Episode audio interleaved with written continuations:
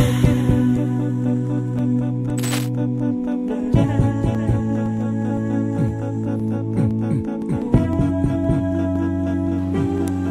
ลามอะลัยกุมราะห์มะตุลลอฮิวะบะเราะกาตุผมริดออัมมัดสมาดีมาจับตาสถานการณ์ พร้อมกับพี่น้อง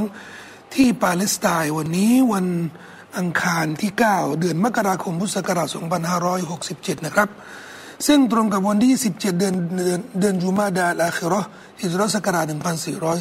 1445 ผ่านไปแล้วเกือบจะ 90 วันแล้วจากสงครามที่อยู่ก่อการร้าย บังอาจรุกรานฉนวนกาซาท้าทายอำนาจของชาวโลกทั้งหมดเลย บังอาจแสดงความอลังการของตัวเอง โดยไม่คำนึงถึงกฎหมายระหว่างประเทศ หรือสิทธิมนุษยธรรมแต่อย่างใด หนึ่งในอาชญากรรมที่ยิวกำลังทำอย่างต่อเนื่อง คือการกีดกั้นความช่วยเหลือ ไม่ให้เข้าไปยังพี่น้องที่ประสบภัยสงครามที่ฉนวนกาซาขึ้นโพสต์แรกเลยนะครับ ทาง BBC ได้บอกว่ามันมีปัญหาแน่นอน ความช่วยเหลือที่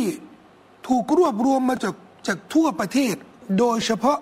ความช่วยเหลือของทางการก็คือของรัฐบาลต่างๆ ความช่วยเหลือของเอกชนภาคเอกชนเนี่ยไปเองไม่ได้นะอย่างเรานี่นะมูลนิธิมุสลิมเพื่อสันติหรือพี่น้องทั่วไปเนี่ยที่กำลังเรี่ยไรช่วยเหลือกาซาปาเลสไตน์เนี่ยถ้าเราจะส่งเนี่ยเราต้องผ่านรัฐบาล ซึ่งนโยบายของมูลนิธิมุสลิมเพื่อสันติเนี่ยเราไม่ร่วมกับรัฐบาล ใด ๆเลยนะครับพี่น้องบางท่านนี่อาจจะส่งไปเนี่ยผมก็เห็นใจนะครับ เพราะบางทีก็ไม่รู้จะไปส่งทางไหนนะแต่ทั้ง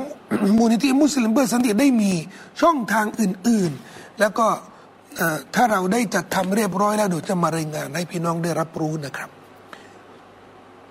BBC บอกว่าความช่วยเหลือของทางการนะครับ นี่ในตัวอย่าง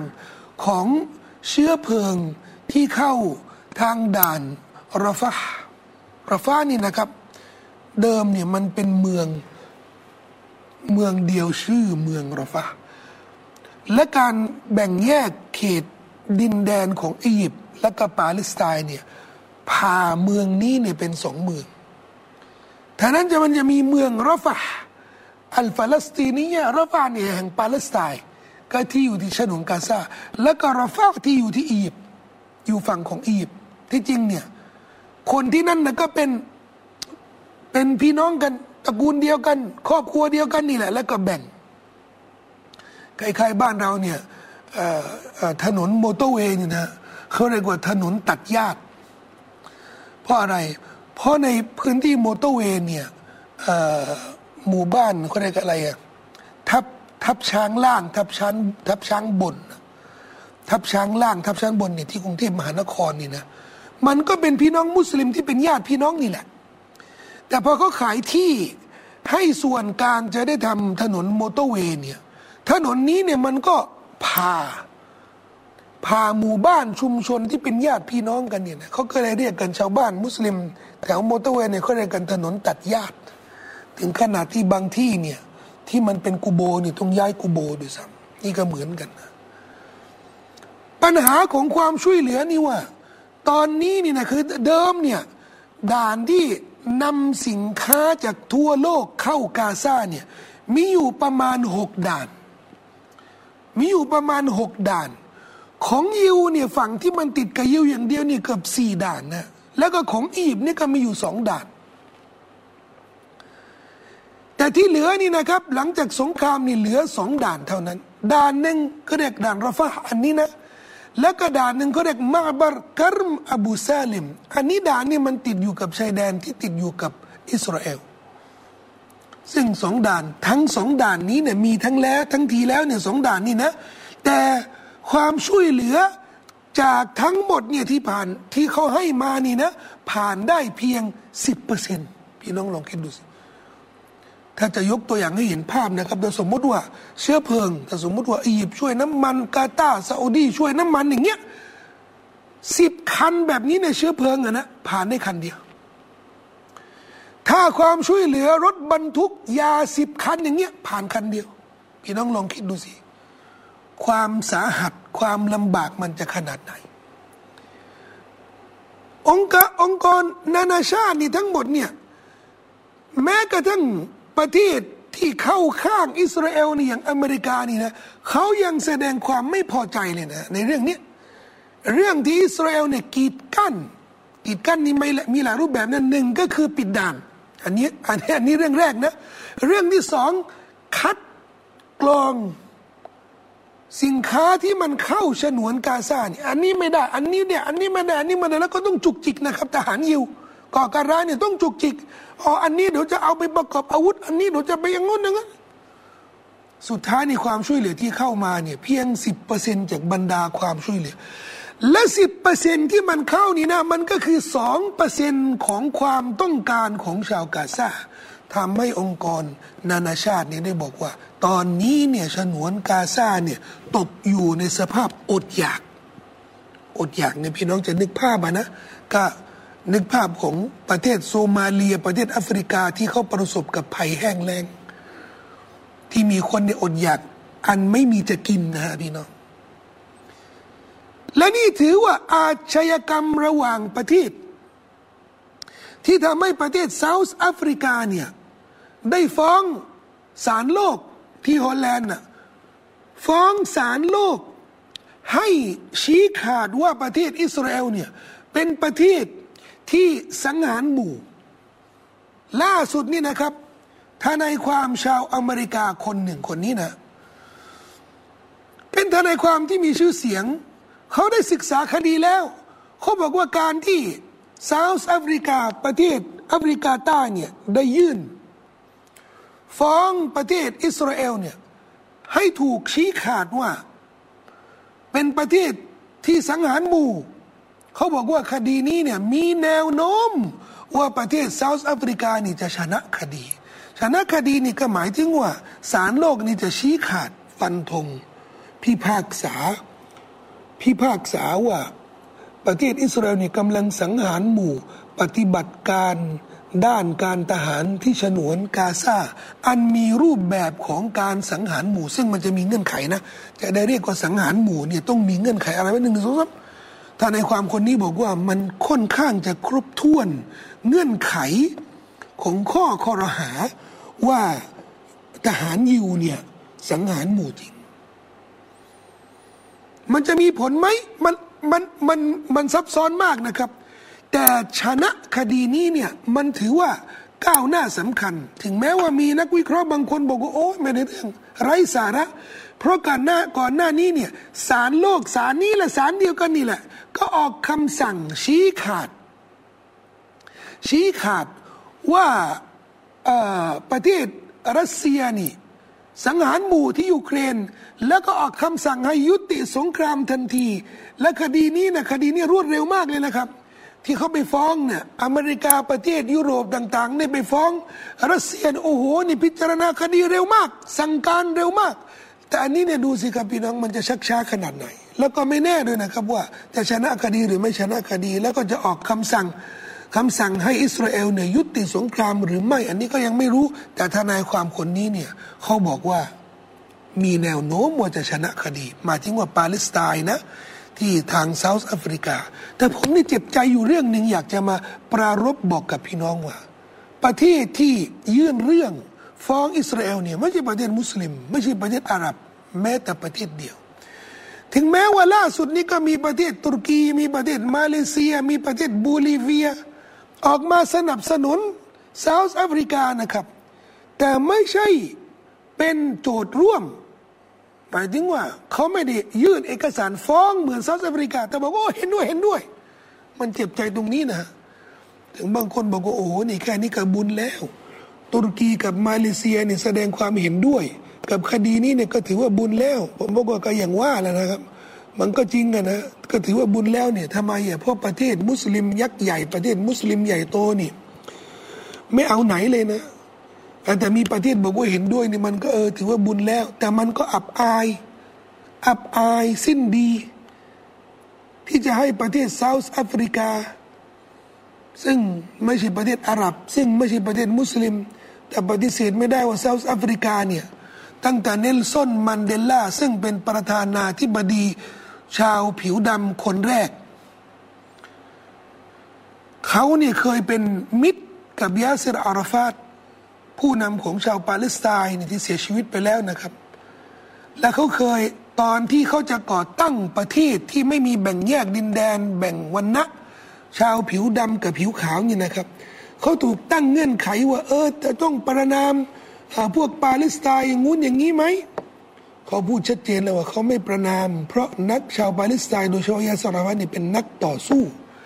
นี่เนี่ยเป็นจุดเริ่มต้นของประเทศเซาท์แอฟริกาในการสนับสนุนพี่น้องปาเลสไตน์แต่มันเจ็บใจไงก่อนหน้านี้เนี่ยประเทศโบลิเวีย ประเทศชิลีประเทศ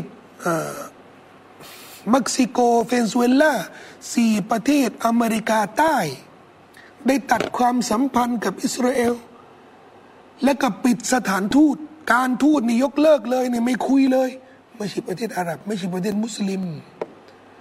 มันเจ็บใจตรงนี้เนี่ยก็มาบอกกับพี่น้อง และเจ็บใจมากกว่านั้นนะครับปรากฏว่าคดีนี้นี่นะ ที่เซาท์แอฟริกาเนี่ยไปฟ้องอิสราเอลนี่นะ ปรากฏว่ามีสอสอชาวยิวคนหนึ่งนี่นะคนนี้สอสอคนนี้นะครับ ชื่อเขายากมากนี่ก็ไม่มีประโยชน์ที่จะมาเอ่ยชื่อเขานะแต่ปรากฏว่าสอสอยิวคนยิวยิวแท้ๆเลยนะคนเนี้ยปรากฏว่าแกออกแถลงการเห็นด้วยกับเซาท์แอฟริกา ที่จะฟ้องรัฐบาลของตัวเองที่ลาไฮนะ ว่ารัฐบาลอิสราเอลเนี่ยสังหารหมู่เขาบอกว่าเห็นด้วย เอา้ามีด้วยเหรอยิว ที่ไม่เอาด้วยกับรัฐบาลโอมี พวกนี้เนี่ยพวกฝ่ายซ้ายนะครับอย่างที่ผมเคยพูดกับพี่น้องในรายการอัลบยานหลายรอบละฝ่ายซ้ายที่ประเทศอิสราเอลนี่นะเป็นเป็นกลุ่มที่เขาไม่เห็นด้วยกับสงครามนี้เลย ที่จริงเนี่ยเขาเป็นกลุ่มที่ต้องการให้ชาวปาเลสไตน์เนี่ยมีประเทศของเขาต้องให้สิทธิมนุษยธรรมแก่เขาและหลายเรื่องนี่เขาไม่เห็นด้วยกับพวกยิวหัวรุนแรงยิวขวาจัดนี่เขาไม่เห็นด้วย ฝ่ายซ้ายไงฝ่ย ซ้ายพวกนี้ก็จะไม่ค่อยเข่งศาสนา เพราะฉะนั้นไอ้เรื่องคำสั่งสอนบ้าๆบอๆของฝ่ายขวาที่เขาฝ่ายขวาที่เขาจัดที่เขาอ้างกันนี่นะครับเขาไม่เห็นด้วยเขาไม่เห็นด้วย และเดี๋ยวจะมีนะครับ บทบาทของพวกฝ่ายซ้ายเนี่ยในบรรดาสื่อเนี่ยจะมีอะไรบ้างที่ผมจะนำเสนอ แต่ก่อนที่จะไปถึงนั้นนะครับแวะนิดนึงนะครับ สถานการณ์ที่กำลังร้อนระอุ ภายในประเทศอิสราเอลนี่นะครับ หลังจากที่ได้สังหารซอเลอัลอารูรีซึ่งเป็นรองประธานของฮามาสนะครับ อันนี้มาสังหารอีกคนหนึ่งละ ซึ่งชื่อเขาเนี่ยวิซามตาวีลเนี่ยเป็นแกนนำด้านการทหารในกลุ่มฮิซบุลลอฮ์เป็นชีอะนะครับ และเป็นคนที่มีบทบาทสำคัญในในการต่อสู้ของฮิสบุลลอฮ์กับยิวในครั้งนี้ คนนี้ก็ถือว่าเป็นคนสำคัญในฮิสบุลลอฮ์นะ ถูกสังหาร ในพื้นที่ในพื้นที่ของเลบานอน โดยถูกยิงจรวดเหมือนกันกำลังขับรถอยู่นะฮะจรวดนี่มาถลม่มถล่มรถยนต์ส่วนตัวของตัวเอง ซึ่งตั้งตั้งข้อสงสัยว่า ไอ้จรวดที่ที่มันแม่นยำมากเนี่ยแหละยิงแล้วก็มันตรงเป้าเลยนะ อย่างซาเลฮาลารูรีเนี่ยก็จรวดเหมือนกันนะครับ จรวดนี่ไปไปทะลุถึงอพาร์ตเมนต์ที่เขาอยู่อาศัยอยู่ เขาบอกว่าบางส่วนนี้อาจจะเกิดจากกล้องวงจรปิดที่มันต่อกับอินเทอร์เน็ตกล้องวงจรปิดที่เราติดนี่นะครับ ตอนนี้แล้วก็มันต่อกับอินเทอร์เน็ต สามารถดูได้ โอ้บ้านฉันเนี่ยมีใครอยู่ข้างหน้าอะไรเงี้ยนะเขาบอกก่อนว่าอันนี้เนี่ยมัน hack ได้ หมายถึงว่ายิวนี่มันสามารถ hack กล้องวงจรปิดทั่วประเทศ และสามารถใช้ AI ในการสำรวจหน้าตาของแต่ละคน อันนี้ตรงกับคนฉันต้องการไหม พอเขาใส่ค่าของหน้าตาของเขาแล้วเนี่ยกล้องวงจรปิดเนี่ยกับโปรแกรมที่เขาได้สวมไปในในในคอมของเราเนี่ยมันสามารถรับรู้ได้เลยว่าคนนี้เนี่ยมันเดินมาทางนี้ จะได้รู้ว่าเอาเขาอยู่ตรงไหน แล้วก็ยิงจรวดตามพิกัด ที่กล้องวงจรปิดเนี่ยได้ได้กำหนดไว้เฮ้คนนี้เนี่ยมันจะเพิ่มอุณหภูมิของสงครามระหว่างฮิสบุลลากับอิสราเอลอย่างแน่นอน เหตุผลแรกซาเลอัลอารูรีถึงแม้ว่าเป็นคนเป็นแกนนำของฮามาสแต่อยู่ภายใต้การดูแลการคุ้มครองของฮิสบุลลอที่ลีบานอน ถูกสังหารไปแล้วคนหนึ่ง อันนี้เนี่ยไม่ใช่ของฮามาสแล้วนะ เป็นคนของฮิสบุลลอโดยตรงเลย แล้วทำไมยิวทำแบบนี้เนี่ยตอบโต้ที่ฮิซบุลลอนี่ฮิซบุลลอไปตอบโต้การยิงสังหารซอยอัลอารูรีใช่ไหมไปยิงฐานทัพทางอากาศ แล้วก็เป็นเป็นศูนย์สอดแนมของยิวนะครับ ตอนเหนือของอิสราเอลเนี่ยยิวเนี่ยพอฮิซบุลลอนี่ยิงของเขาเนี่ยเขาก็เลยตอบโต้สังหารแกนนำคนนี้ อย่างที่ผมบอกนะครับ อาทิตย์ก่อนบอกว่าอาทิตย์นี้นี่นะ มันจะดุเดือดมากนี่นะ ตอบโต้กันไปตอบโต้กันมาแต่ละเรื่องเนี่ยซึ่งนักวิเคราะห์เขาบอกว่า อันนี้เนี่ยคือการขยาย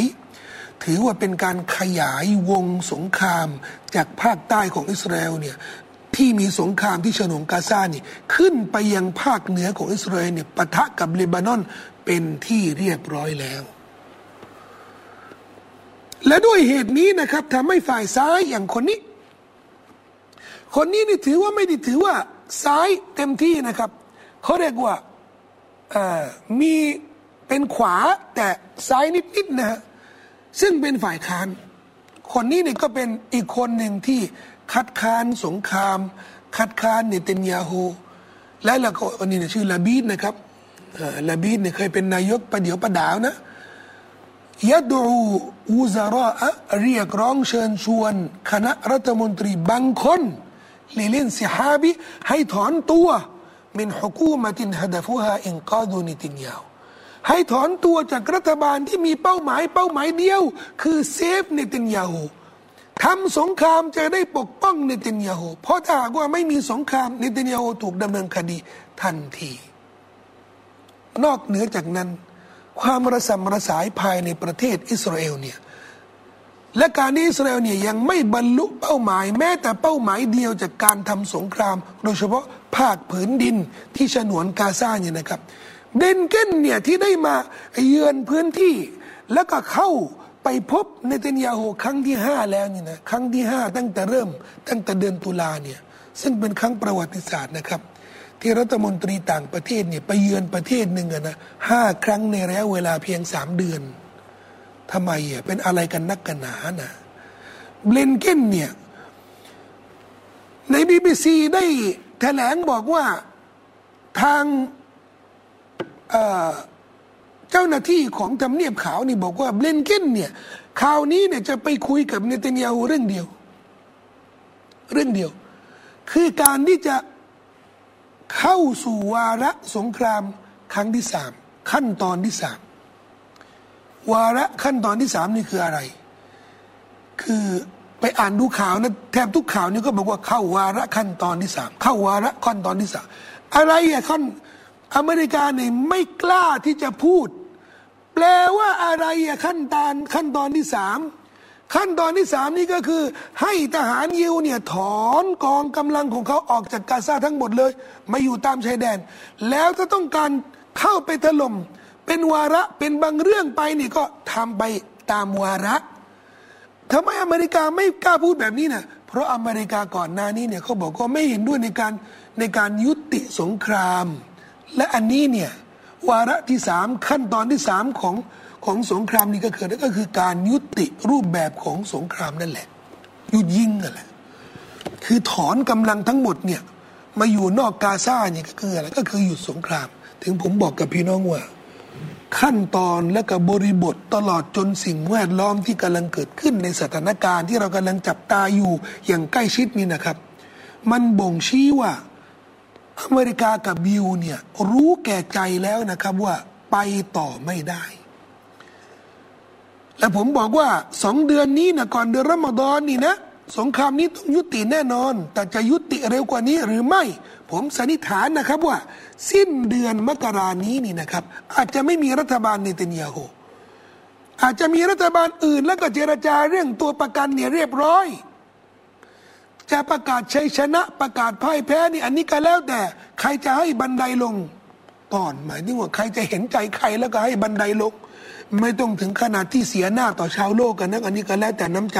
แต่ละคน แต่ตอนนี้เนี่ยถ้าในสมรภูมิด้านการทหารนี่นะ อันนี้เป็นที่ชัดเจนเลยนะครับ ชาวโลกนี่นะอย่างที่อเมริกานี่ไบเดนไปที่ไหนเนี่ยพูดไม่ได้เลยนะเบลนเกนเจ้าหน้าที่รัฐบาลไปที่ไหนนี่นะพูดไม่ได้นะประชาชนเนี่ยก็จะต้องลุกขึ้น แล้วก็ประท้วงไบเดนกำลังจะประสัยกำลังจะบิสมิลลาห์นะ ประชาชนลุกขึ้นต่อต้านประท้วงเลย ฟรีกาซาฟรีปาเลสไตน์พี่ไม่ยอมหยุดเลยไบเดนก็บอกว่าหยุดหนุดแป๊บหนึ่งแป๊บหนึ่งขอบุญนะนะไม่หยุดนะ เป็นอย่างนั้นระยะยาว ชาวโลกนี่เขารู้นะมากกว่านี้นะครับ เยาวชนที่เมืองนิวยอร์กทำอะไรอะมันเป็นพื้นที่ด่าน มันเป็นพื้นที่ด่านต่าง ๆ ระหว่างพื้นที่ต่างๆนี่นะก็อย่างด่านมอเตอร์เวย์อย่างด่าน ทางด่วนอะไรแบบนี้เนี่ยเยาวชนพวกนี้เนี่ยจะมานั่งแล้วก็มัดตัว ใส่สัญลักษณ์ของปาเลสไตน์เนี่ยแล้วก็ปิดด่านเนี่ยนะไม่ให้รถผ่าน ประท้วงเออประท้วงรัฐบาล ที่เอาเงินภาษีอากรของประชาชนชาวอเมริกา ไปสนับสนุน ซื้ออาวุธให้รัฐบาลยิวโดยไม่ชอบนี่เนี่ยเขายกขั้นยกระดับการประท้วงขนาดนี้แล้วนะ เพราะอะไรล่ะเพราะมันเป็นเห็นนะครับ เป็นที่ประจักษ์เห็นชัดเจนแล้วนะครับ เป็นแหล่งข่าวที่ประเทศอิสราเอลนี่นะครับเขาบอกว่าทหารนี่ แจ้งบอกว่าอัลเยามะวันนี้ก็คือวันจันทร์เมื่อวานนี่นะ ผมก็มามามาอัปเดตข่าวจากเมื่อวาน วันนี้เนี่ยก็ถือว่าวันที่ร้ายแรงที่สุดสำหรับทหารอิสราเอลตั้งแต่เริ่มสงครามร้ายแรงที่สุดทำไมอะคนตายมากที่สุด รถถังถูกถล่มมากที่สุดปะทะเนี่ยจำนวนการปะทะเนี่ยมากที่สุด คนบาดเจ็บนี่มากที่สุด เขาบอกว่าเมื่อวานนี่คนบาดเจ็บนี่หลักร้อยของทหารยิวนะ และเป็นตัวอย่างอันหนึ่งนะครับนี่ ระดับยศยศจ่าของทหารยิวนี่นะครับ ซึ่งเขาจะมีลูกน้องเป็นทหารของเขาอะนะลูกน้องทหารเขาเนี่ยเสียชีวิตไปหลายคน และเจ้านายของเขาเนี่ยจ่านี่พอเขาเห็นลูกน้องเขาเสียชีวิตนี่นะปรากฏว่าหัวใจวายเสียชีวิตตามเข้าไป นี่แสดงว่าเรื่องโรคจิตเนี่ยของทหารยิวเนี่ยมันถึงระดับนั้นแล้วนะครับ ทางสื่อนี่ทางสื่อนักสื่อคนหนึ่งบอกว่าที่เราเห็นกันตอนนี้นี่นะ มันบ่งชี้ว่าเราไม่ได้รับชัยชนะในสงครามนี้ และแถลงการของผู้นำทหารตอนนี้เนี่ยมันบ่งชี้ว่าเราอยู่ในวาระสุดท้ายนี่นะที่ผมบอกว่าสงครามกำลังจะหมดเนี่ยมันไม่ใช่ผมพูดนะ อันนี้เนี่ยผมได้อ่านนี่จากการแถลงของแต่ละแต่ละคนนี่นะ ความรู้สึกของเขาและนี่หนังสือพิมพ์ฝ่ายซ้ายหาอ่านเสียงที่ผมบอกกับพี่น้องหนังสือพิมพ์นี้น่าติดตามมากนะครับ เพราะหนังสือพิมพ์นี้เนี่ยทางรัฐบาลยิวเนี่ยเคยจะดำเนินคดี ให้ปิดหนังสือพิมพ์นี้ ทำไมอะเพราะเขานำเสนอข่าวที่บั่นทอนกำลังใจชาวยิว ใช่ดิชาวยิวหัวรุนแรง แต่ฮาอาสเนี่ยพูดความจริงฮาอาสเนี่ยเรียกร้องให้ตรวจสอบประเด็นว่ามีรถถังวันที่เจ็ดตุลาเนี่ยที่ผ่านมาเนี่ยมีรถถังของทหารยิวเนี่ยได้ถล่มบ้านของชาวยิว สงสัยว่ามี ทหารก็ซามอยู่นี่ก็เลยถล่มบ้านทั้งทั้งที่รู้ว่ามียิวอยู่ในบ้านนั้นน่ะนี่เขากำลังรู้ท่าแท้ของทหารของเขานี่เป็นยังไงนะ ทั้งนี้ทั้งนั้นนะนะเป้าหมายของทหารยิวที่ไปทำสงครามนี่คืออะไรเขาจัดฮามาสให้สิ้นซากแล้วเป็นยังไงเมื่อวานเนี่ยฮามาสหลังจากผ่านไปแล้วเนี่ย94 วันเนี่ยฮามาสได้ยิงจรวดชุดใหญ่เลยนะครับ แล้วไปถล่มไหนอะเมือง ใหญ่เทลวิปถล่มยังกว้างขวางเลยทำให้ชาวโลก โดยเฉพาะอเมริกาและยิวเนี่ยตะลึงกันนะงงกันนะครับ เราทำสงครามเกือบจะร้อยวันแล้วนี่นะแต่ปรากฏว่าให้ฮามาสสิ้นซากใช่ไหมแต่ปรากฏว่าฮามาสเนี่ยก็ยังสามารถยิงจรวดได้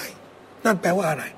นั่นแปลว่าสงครามของพวกคุณเนี่ยที่ทำไว้เนี่ยมันล้มเหลว ไม่ประสบความสำเร็จเนี่ยแม้แต่น้อย มีข่าวดีนะครับ ทางสภาอุลามาโลกนะครับ ได้เลือกตั้งเชคอาลีกุรดารี ซึ่งเป็นลูกศิษย์ของเชคยูซุฟกอรดาวีนะครับ ท่านก็ได้มาเป็นประธานสภาอุลามาโลก เป็นสภาอุลามาเอกเทศนะเอกเทศนี่หมายถึงว่าไม่ขึ้นกับรัฐบาล ไม่ขึ้นกับผู้นำไม่ขึ้นกับเจ้านายไม่ขึ้นกับนายทุนอะไรพวกนี้นะเป็นอุลามาอิสระทั่วโลกนะครับ สมาชิกอุลามานี้นะก็หมื่นกว่าท่านนะครับ ทั่วโลกนะเป็นสภาอุลามาที่ใหญ่ที่สุดในโลก แล้วก็มีความน่าเชื่อถือมากที่สุดหวังว่าเชคอาลีกุรดารีเป็นชาวอิรักชาวเกิร์ดนะครับ ชาวอิรักชาวเกิร์ดหวังว่าเขาจะมีบทบาทนะครับในเรื่องปาเลสไตน์ในสุดท้ายนี้นะครับเชิญชวนพี่น้องเข้าพื้นที่แห่งความจริง SOT เป็นลายที่ White Channel ได้จัดขึ้นมา ให้พี่น้องสามารถติดตามสถานการณ์อย่างใกล้ชิดตลอด 24 ชั่วโมงนะครับและสำหรับพี่น้องที่ต้องการบริจาคโครงการช่วยเหลือกาซาเรายังเปิดบัญชีอยู่นะครับเชิญชวนพี่น้องคนละเล็กคนละน้อย ขอต่อรอสุภานวตาลาตอบรับ ทุกคนที่ยืนข้างเคียงคนที่ถูกกระทำนะครับผมมีเวลากับพี่น้องเพียงเท่านี้อัสสลามุอะลัยกุมวะราะห์มะตุลลอฮ์วะบะเราะกาตุฮ์